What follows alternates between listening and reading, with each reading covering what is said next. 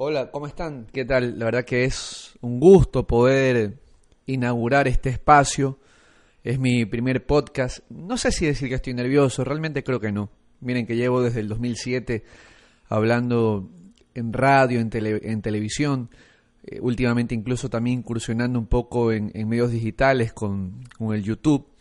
Y quiero, quiero conversarles algo acerca de, lo que fue mi experiencia en Paraguay. Quiero abrir este nuevo escenario aquí en un podcast conmigo, con Andrés Ponce, hablando acerca de lo que fue mi experiencia en Paraguay ya hace, hace una semana, pero que me parece me tomó un poquito de tiempo como para organizar las ideas. Fue mi primera vez en Paraguay, qué caluroso, la verdad que las personas que han estado alguna vez en Paraguay saben lo que, lo que es ese, ese calor, que es, es cierto, ¿no? Aquí en Guayaquil también lo, lo, sentimos, lo vivimos con la humedad, pero en Paraguay mucho más. Me llegaron a decir que la semana previa a nuestra llegada con, con, Independiente del Valle en esos días, no fui en el mismo avión, pero sí estuve, sí estuve, eh, digamos, llegando un par de días después. La semana anterior habíamos, habían tenido ellos 50 grados centígrados de sensación térmica, o sea, pesado, muy duro. La verdad que llegamos a Asunción sin ninguna novedad, la gente eso sí muy amable, creo que uno no se puede quejar. Imagínense, ¿no? La tierra de, para los que nos gusta el fútbol, la tierra del Defensores del Chaco, la tierra del Olimpia, del Rey de Copas, del Ciclón de Barrio Obrero, de Cerro Porteño, la tierra de, de, tantas glorias futbolísticas que, por lo menos en mi generación, yo soy del 86, vimos eh, finales de los 90, eh, la, la, década pasada, Roque Santa Cruz, José Saturnino Cardoso, eh, Chilaver, ¿no? Chilaver que, que, era un ídolo mío en la década de los 90, me encantaba su personalidad en Vélez Arfield, yo era pelado, yo era chico y lo veía Chilaver y con ese buzo de Bulldog que seguramente a muchos de ustedes también lo debió haber, los debió haber impresionado, la, la actitud que tenía para jugar. Les confieso que en Brasil 2014, en Río de Janeiro, me le acerqué a pedirle una foto, un autógrafo, una foto y un autógrafo, y me sacó, ¿no? Me dijo, no, no tengo tiempo. me miró con cierto desprecio y tuve que irme sobre un costado y desde ahí ya no es más mi ídolo, ver, debo confesarles, debo confesarles. Pero bueno, imagínense, llegar a esa tierra histórica guaraní, que sí, me habían dicho, hace un calor del diablo, hace una humedad tremenda, bueno, eh, la misión histórica era estar con Independiente del Valle, equipo con menos de 10 temporadas, menos de 10 años realmente en primera división, con un proceso exitoso que le costó un par de años, recuerden ustedes, llega en el 2010 y le costó 2011, 2012, 2010, 2011 están en posiciones de descenso, 2012 ya peleó un poco más arriba, casi se mete a la final en la primera etapa, y en el 2013 ya fue subcampeón y clasificó a su primera Copa Libertadores que la jugó en el 2014. Creo que hizo muy bien los deberes. No pasó de fase de grupos, pero eh, se terminó despidiendo con una victoria inolvidable, 5 a 4 en Chile, en Santa Laura contra Unión Española, cuatro goles de Daniel Angulo, hoy delantero del Emelec. Y en ese grupo estaba San Lorenzo, que a la postre terminara siendo el campeón de la Libertadores, el conjunto de Patón Bausa.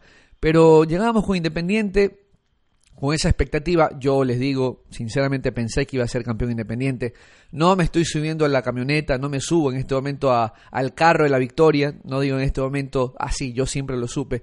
Pero se lo juro por, por fútbol, por juego, y quienes me escuchan en los comentaristas, quienes me escuchan en, los distintos programas de radio para los que hablé en el grupo Caravana durante el día viernes, saben que me preguntaron a quién ves como favorito Andrés. Yo les dije, Independiente. No, no, no pensé que iba a ganar fácil, ni, ni esta cuestión es simplemente de pararse en la cancha y ya.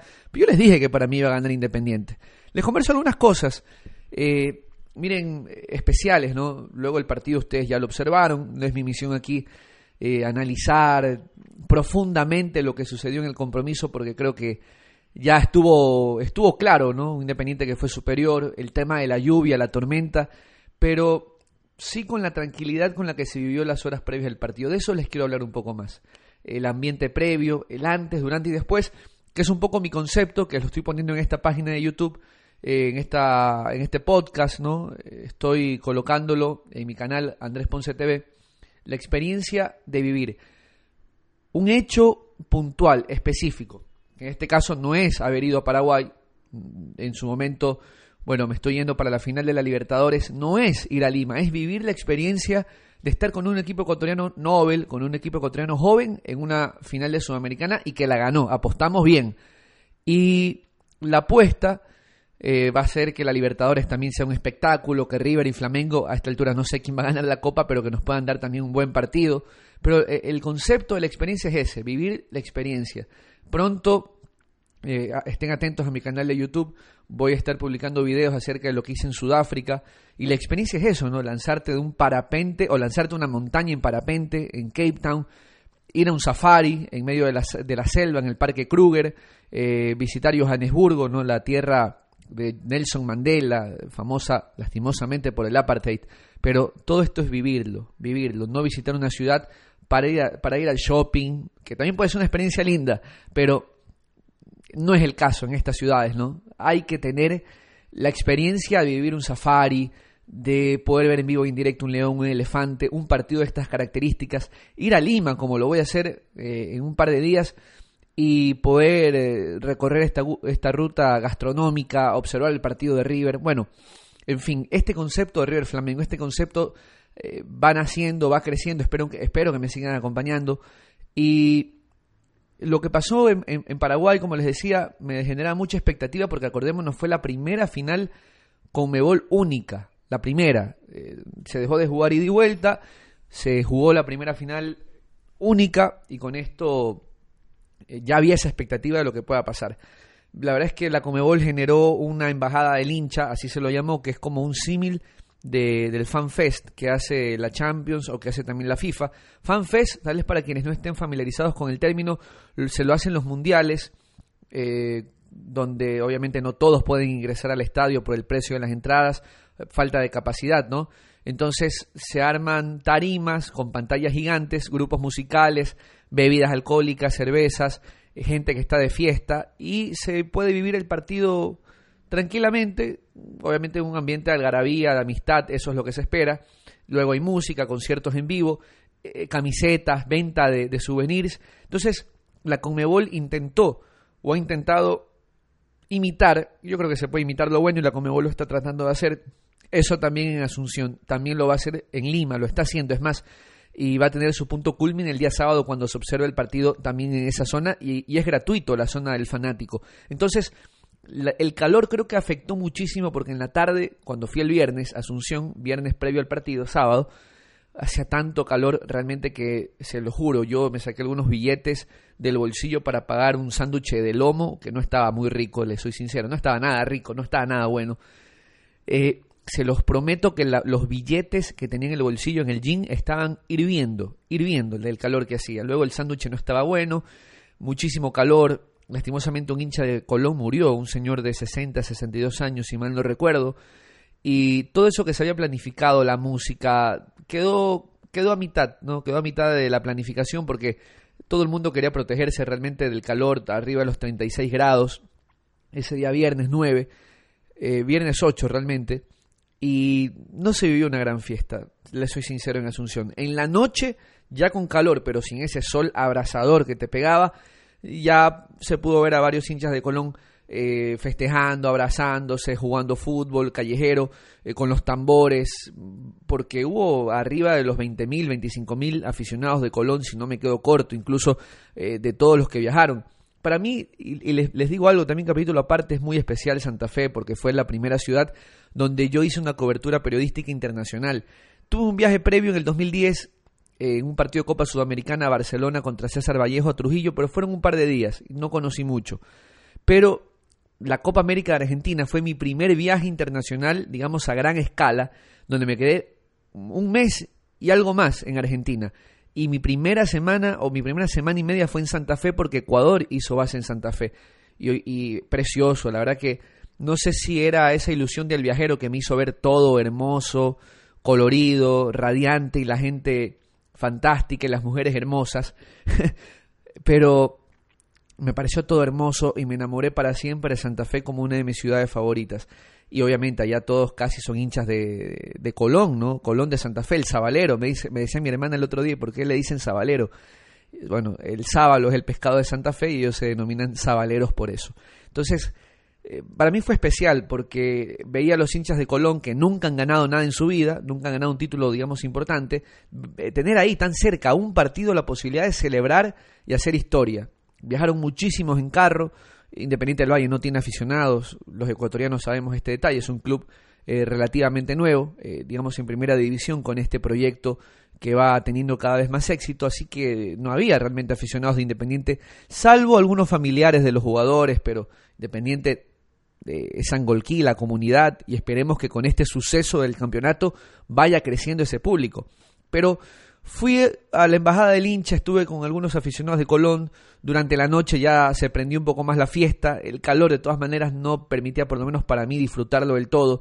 Estuve también en el Hotel Independiente, y eso sí, mucha tranquilidad, que no me lo imagino vaya a ser así ahora en la Libertadores cuando jueguen River y Flamengo. Yo imagino un hotel de River abarrotado de hinchas, me imagino un hotel de Flamengo abarrotado de hinchas y periodistas, en los dos casos.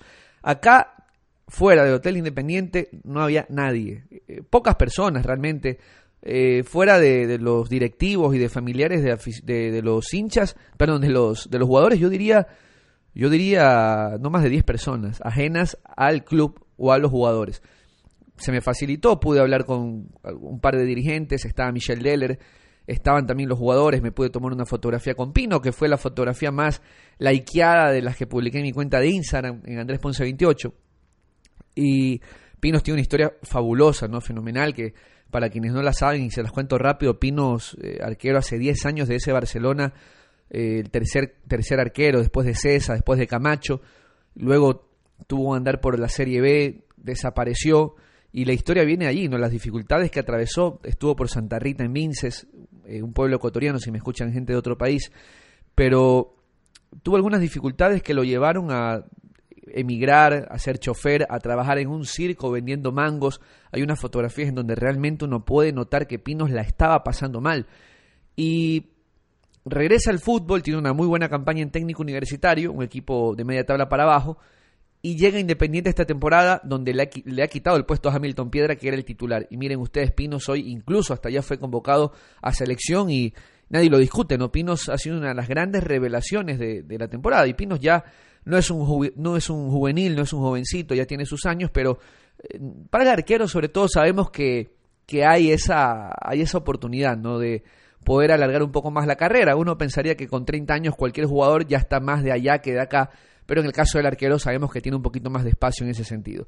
Conversé con ellos, los noté relajados, tranquilos, me sorprendió Jun, que por ejemplo lo vi rezando con algunos amigos o familiares, agarrados de las manos un día antes del partido, me, dio a notar que es un tipo muy religioso, Junque, eh, lo vi a Dajome, que escuché que el apodo de él es Maní con sus amigos, lo saludé a John Jairo Sánchez, que hizo el segundo gol, escuché que su apodo era Osuna, ¿no? El negrito, los ojos claros. Imagino que es por eso, tiene, tiene los ojos claros Sánchez. Y al día siguiente, bueno, muy temprano me fui, me invitaron a un programa de radio y televisión paraguaya. Eh, estuve compartiendo con Ariel Marecos, un colega paraguayo, en ABC Cardinal. ABC también, imagínense yo que soy un ávido lector y, siempre buscando información de otros países, siempre busqué ese periódico y me, ha encantado. Es el más importante de Paraguay, tiene su propia radio, su propio canal de televisión. Bueno, me invitaron y para mí fue un honor y un gusto. Y conversamos sobre Independiente. La verdad es que se sorprendieron de saber detalles de Independiente, como que, por ejemplo, eh, Independiente, el único sobreviviente del, del de la Libertadores 2016, donde Independiente fue finalista, era Luis Fernando León. El resto, todos terminaron marchándose. Ascona, Pichón Núñez, Ayala, eh, Telechea, José Angulo, Sornosa, eh, a ver, entre otros Risotto, los nombres que recuerdo así rápidamente, ¿no? Jonathan González, que también estaba en ese equipo en, la parte final. Todos ellos se terminaron en algún momento marchando del equipo. Arturo Mina también, ¿no? Defensa central. El único sobreviviente de esa plantilla es Luis Fernando León, autor del primer gol ese día sábado ahí en el estadio de la, de la Hoya. Luego probé el tereré, a propósito amigos paraguayos, me encantó el tereré, debo confesar que me gustó más el tereré que el mate. Mate es caliente, mate, a pesar de que me dijeron, y, me corrige alguien por favor en los comentarios si me estoy equivocando, pero me dijeron que, que, que se hace con la misma hierba pero el mate es como caliente, ¿no? un termo de agua caliente. El tereré es frío, lo tomé y esperaba con 35 grados centígrados porque cuando me lo hicieron tomar dije, bueno, ya no me puedo negar, no quiero quedar como maleducado. Entonces cuando me, me, acercaron el terere, no me quedó más que tomar. Me puse esa pajilla, ese sorbete en la boca, no sé cómo se llama, el, el que sale del termo. Miren ustedes, ¿no? Como son las culturas de otros países que a lo mejor alguien se estará riendo de que no sepa el nombre de, de esta pajilla que sale del, del vaso de terere o de mate. Y la verdad es que tomé me refrescó un montón. Me, me, agua helada, eh, con esa menta de la hierba, me refrescó de los 35 grados y una sensación térmica más alta que estábamos teniendo esa mañana en Asunción. Me gustó, debo decirlo. Tomé un par de sorbos, eh, agradecí, muchas gracias al personal de ABC Cardinal en Paraguay, en Asunción. Me dirigí al estadio con mi amigo Jonathan Auer, que le mando también un saludo. Y la verdad que mucha, mucha algarabía, ambiente por parte de la gente de Colón, ingresar al estadio y, era repleto de color rojo-negro y luego lo que ustedes vivieron, ¿no? Creo que lo mejor fue, de lo mejor fue la banda eh, argentina, ¿no? Los Palmera, con esa canción del bombón asesino, con la del Zabalero, y ustedes vieron las imágenes, a hinchas emocionados hasta las lágrimas, también estuvo el grupo ecuatoriano La Vagancia, pero bueno, le dieron una canción que por ahí no es tan pegajosa ni contagiosa, que es la de Independiente eh, del Valle, que son ellos los autores, pero la de la presentación de los Palmera. Y yo dije, bueno, eh, a ver, estamos acostumbrados a los grandes shows, a, la Champions, a, al Super Bowl, ¿no? Que va Justin Timberlake, que va, no sé, a la Champions, Andrea Bocelli, a, cantar ópera. Pero esto es lo nuestro, esto es lo nuestro. A veces nos avergonzamos en lo nuestro pero esto es lo nuestro, es nuestra raíz, lo que nos gusta, ¿no? Y la, eh, este tipo de música popular, cumbia, a mí, a mí por lo menos me, gusta mucho. Eh, esta, esta cumbia argentina, cumbia villera, como le dicen ellos. Me gusta Rombay, me gusta. No soy experto tampoco, puede haber mil grupos y los escucho, pero la verdad es que no le, no le hago mala cara. Y ese bombón asesino en el estadio fue espectacular, fabuloso. Y la otra canción del Zabalero, la verdad que eh, se ensordeció todo, toda Asunción con el grito de los santafesinos con, con, esta, con esta canción. Vivimos el partido, esa nube fue extraordinaria porque se los prometo, eh, esas 48, 72 horas que estuve aproximadamente en Paraguay, en Asunción, siempre hizo calor y siempre tuvimos un sol resplandeciente, ¿no? Sin contar, por supuesto, la noche. Pero solo llovió eh, solo tuvimos ambiente de lluvia esos, esas dos, dos horas y media del partido, dos horas y media entre que se suspendió el partido, regresaron a jugar, eh, el post partido, no hubo una llovizna, que ya nos metimos a la cancha, que lo pueden ver en mi Instagram, también en el YouTube, y estuvimos con los jugadores, con Pinos, con León, con Pellerano, eh, con Alan Franco, pero esa nube y el viento, yo la verdad nunca había visto algo así. La cantidad de globos y estos inflables que tenía la gente de Colón empezó a revolverse como un torbellino en la cancha, comenzó a salir del estadio. Yo se los prometo que nunca he visto algo así en mi vida a mis 33 años en un estadio. Que el viento haga que toda esa cantidad de globos, que lo pueden ver también como les decía, lo grabé todo en mi cuenta de YouTube, comience a ser un espectáculo de colores rojo y negro eh, en el estadio La Nueva Olla de Paraguay. Luego el partido ya es una anécdota, como les decía, creo que se ha analizado hasta el cansancio, no es mi intención en este, en este momento volverlo a hacer, lo ganó Independiente, fue campeón, creo que es merecido, justo. Al final del partido pude conversar con algunos jugadores y, para cerrar este podcast dentro de esta experiencia que viví en Paraguay, les cuento, les cuento algo, un detalle, un recuerdo, sobre todo que tuve con, con Michel Leller, el, el dirigente máximo independiente de este proyecto ganador es que, bueno, yo viví en Quito entre 2012 y 2014, me tocaba mucho ir a Sangolquí por mi trabajo en Gama TV, a mí me tocaba ser borde de campo de las transmisiones de fútbol y mi trabajo era cada 15 días ir a Sangolquí a cubrir a Independiente, ya yo tenía una buena amistad con varios jugadores, ahí conocí a Chiqui Guerrero, entre otros. Y casi siempre saludaba con Michelle Leller, que siempre con su ropa negra, ¿no? Camiseta negra, pantalón negra, eh, zapatos negros, no sé si siempre viste así o, los días que hay partido, pero Michel Leller siempre está vestido todo de negro. Y yo recuerdo uno de esos partidos que no fue en Sangolquí, fue en Casablanca, pero también me tocaba transmitir en Casablanca. Gama tenía los derechos de liga en ese, en ese año 2000, 2014, debe haber sido, 2013 2014. La, la verdad, perdónenme, pero no recuerdo exactamente el año. Y Hubo un partido donde jugaron Independiente Liga en Casablanca, Liga lo ganó con alguna que otra polémica arbitral Y al final del partido Michel Leller estaba indignado, estaba indignado, triste, resentido, eh, pero creo que el término que más se acerca a, lo que sentía Leller en ese momento creo, creo que era indignación. Se me acercó, me acuerdo que siempre me hablaba de, de algunas dudas ¿no? que tenía acerca del partido, porque al yo escuchar los comentarios de quien estaba en la transmisión, podía decirle si había sido penal, si había sido falta, si había sido para amarilla, para roja, ¿no? Entonces él siempre se me acercaba a preguntar en esa época. Y me acuerdo que se me acercó, me agarró del brazo y me dijo, no lo puedo creer, este árbitro cómo nos perjudicó, no puedo creer este árbitro cómo realmente hoy fue injusto contra, contra Independiente. Y me lo sentenció así, me dijo, pero te voy a decir una cosa, te lo digo aquí, un día Independiente va a ser campeón, un día Independiente va a ser campeón del fútbol ecuatoriano. Y se fue, enojadísimo. Yo la verdad no le dije nada porque estaba soltando chispas de él.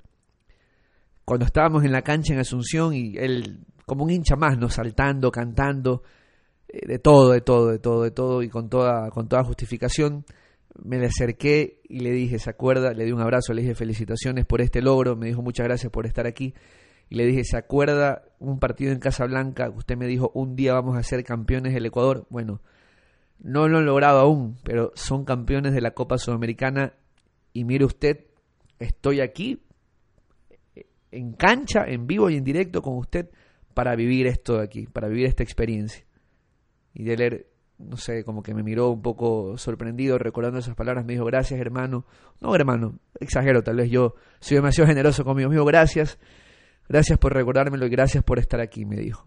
Eh, no sé si lo, habré logrado transportar a Deller ese momento, pero eh, lo debe recordar seguramente porque él, eh, con esa pasión con la que vive el fútbol, debe, haber recordado cómo ese día se sentía cuando pensó que los árbitros lo habían perjudicado en aquel partido contra Liga. Independiente campeón de la Copa Sudamericana, creo que hay muchos más detalles para conversar. Mañana, mañana, mañana me estoy yendo para Lima. No sé cuándo va a ser publicado esto, voy a hacer la prueba, soy un novato totalmente, soy, soy Nobel.